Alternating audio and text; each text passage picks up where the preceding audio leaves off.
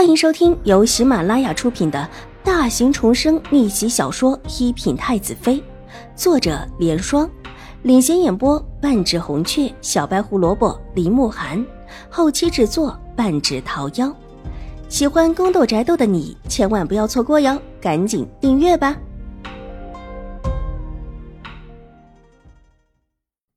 第五百六十八集。找这么一个丫鬟送进了秦府，其心不良，而且还是在水若兰怀了身孕的时候，这里面的意思，父亲当然会清楚。而他眼下只需要看戏就成。抬起水眸，看向远处的一角天空，天空很空旷，唯几朵白云在蓝天上漂浮。屋内忽然传来一声惨叫声，打破了那一片宁静。屋内。黄蕊喉咙处插着一把剪刀，躺在血泊之中。这时候他还没有断气，喉咙处呵呵的发出怪声，两眼翻着，直直的看向狄言，那种诡异可怕的神情，当场就把狄言吓得坐翻在地。像他这样养在温香软语里的纨绔子弟，何曾见过这种临死的场景？秦怀勇大步的转过来，走到黄蕊的身前。看了看喉咙处的伤口，知道这一剪刀扎的极狠，已经没救了。来人，去请永康伯过来。秦怀勇吩咐小厮，小厮一机灵，立时醒悟过来，急转身，慌乱的跑出去。秦婉如站定在廊下，看了看屋内的方向，想了想，终究举步走了过去。待得到了屋门口。看到屋内躺在地上的黄蕊，眸色微凛，却是没有像狄烟那般吓得腿都软了。婉如，你先回去，这里的事情不要跟你的母亲和祖母说，我会处置的。秦怀勇这时候的神色已经平和了下来，看着秦婉如低声的吩咐：“是父亲。”秦婉如点了点头，扶了一礼，退了出去。待到了门口，又抬头看了看屋内，屋内的氏还昏着。周嬷嬷不敢大声的惊叫，小心的拍打着他的后背，看他嘴角在哆嗦，应当已经醒来。出了这样的事情，而且还是出在这里，一会儿永康伯就要过来，他就算是想装晕也装不了了。至于狄言。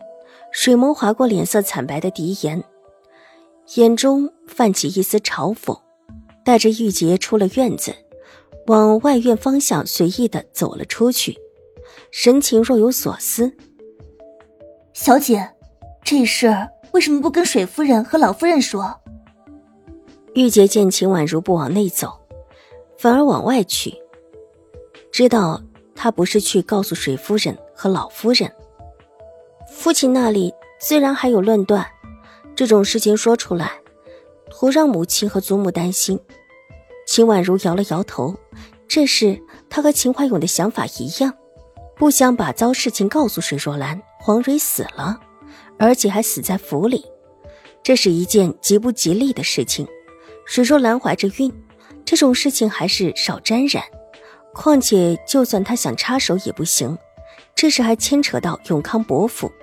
水若兰出面就更不合适，索性什么也不知道为好。至于祖母年纪大了，秦婉如也不想她过于的操心，这事也超过了祖母能够解决的范围。秦婉如敏锐的感觉到，这事不只是后院之事，今天的事情爆发出来，黄蕊必然会担最大的责任，狄言必然会把所有的事情都推到他的身上。重罚是免不了的，但却也不一定会死，而他却毫不犹豫地选择了这条死路。当然不是因为他有多么的刚烈，必然是因为他不得不死。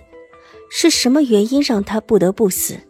想起他梁家子的气质，再想起狄言从来没有见过他的举止，不养在永康伯府，但却是永康伯府培养的，看这样子培养的年头不短。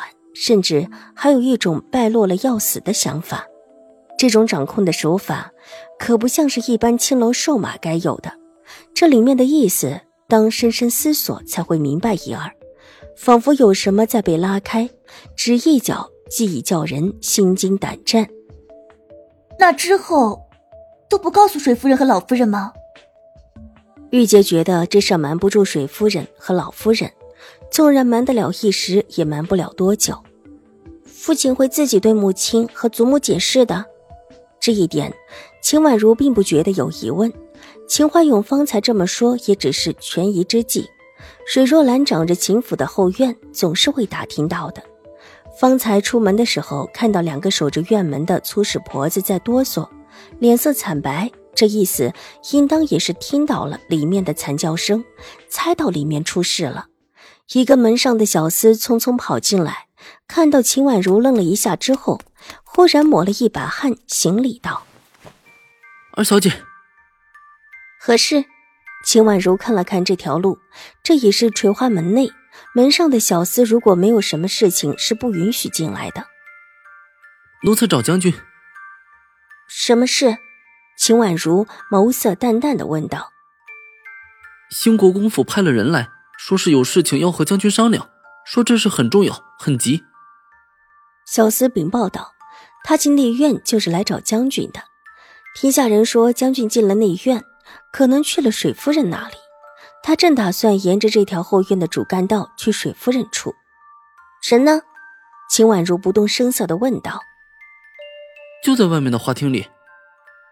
小厮愣了一下，但立时反应过来，急忙答道：“他没有想到二小姐没说将军去了哪儿，反问了兴国公府的人去了哪。父亲有事，带我过去吧。”是二小姐。请随奴才过来。见秦婉如应下这件事，小厮不敢违背，急忙在前面引路。这一路出去，就往外院的一处花厅而去。待得到了花厅门口，秦婉如挥了挥手，小厮退在了门口。秦婉如带着玉洁缓步进了里面的花厅，看到里面坐着的居然是新国公夫人身边的生嬷嬷，唇角微微的泛起一丝笑意。新国公夫人果然等不下去了，算定他今天必然是派了人来。听到门口的声音，申嬷嬷急忙抬头，待看清楚来的人不是秦怀勇，而是秦婉如时，不由得愣住了，眨了眨眼睛，才犹豫地问了一声：“晴儿小姐，申嬷嬷可有事？父亲这时候有重要的事情需要处理。”秦婉如微笑着上前。本集播讲完毕，下集更精彩，千万不要错过哟。